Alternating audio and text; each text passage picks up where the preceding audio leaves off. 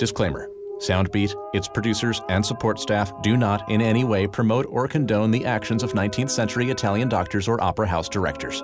You're on The Soundbeat. That singer you hear, what's your mental image?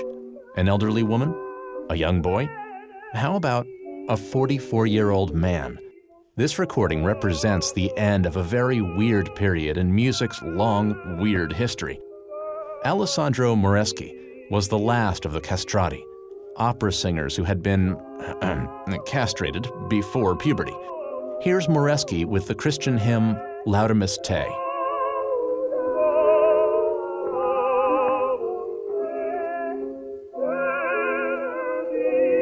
So, a castrati's voice wouldn't break, but had the force of fully developed lungs behind it. Castration was outlawed in Italy in 1870, and Moreschi was the only castrati to make solo sound recordings. Time out for trivia. How many boys were castrated yearly at the height of castrati craze? 40, 400, or 4,000? Find out now at soundbeat.org. Soundbeat is produced at the Belfer Audio Archive at Syracuse University. I'm Brett Barry.